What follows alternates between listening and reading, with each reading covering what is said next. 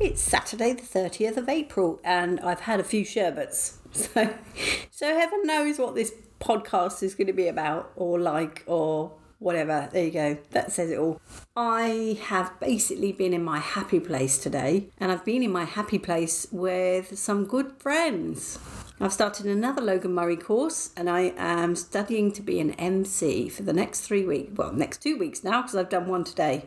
But the good thing is, I was there with my friend Judith and my good friend John. And also someone else I know who I'm getting to be more friends with. Don't know her so much. The lovely Melinda. And of course Logan. Gosh, this is this is an absolute sugar fest, isn't it?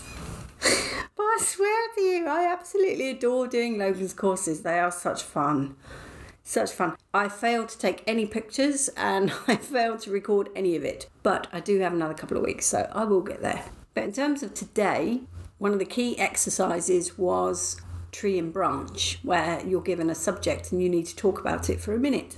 And I was given the difference between bushes and shrubs which confused me because the whole exercise was called tree and branch. So I got mixed up with trees and shrubs, and gardening is not my strength, for goodness sake. I do contracts. How am I supposed to know about gardening? Anyway, that was good fun. And afterwards, Judith and I went to the pub. Now, I met Judith on a Logan course in lockdown. That would be May 2020. We, we were plunged into lockdown in this country, and Logan advertised these courses. And Judith and I have just stayed in touch. And I haven't seen her much, but I've Zoomed with her a lot. And she's a very, very good friend now. But we went to a good old fashioned Wetherspoons.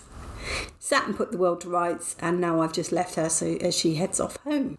So that wasn't that long ago. It's still early evening, but I thought I would do this podcast before I fall asleep.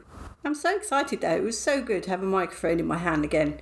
Although, I mean, it wasn't that long ago, but it just feels like it because it was before I got COVID and then I couldn't do a couple of gigs because I was ill. And then today, yeah, microphone in front of me. It's really bizarre. It's one of those things I just think, nah, I'm not cut out for this. And then, and then somebody puts a microphone in front of you and it's like, yeah, I, I could do this. I could be paid to do this.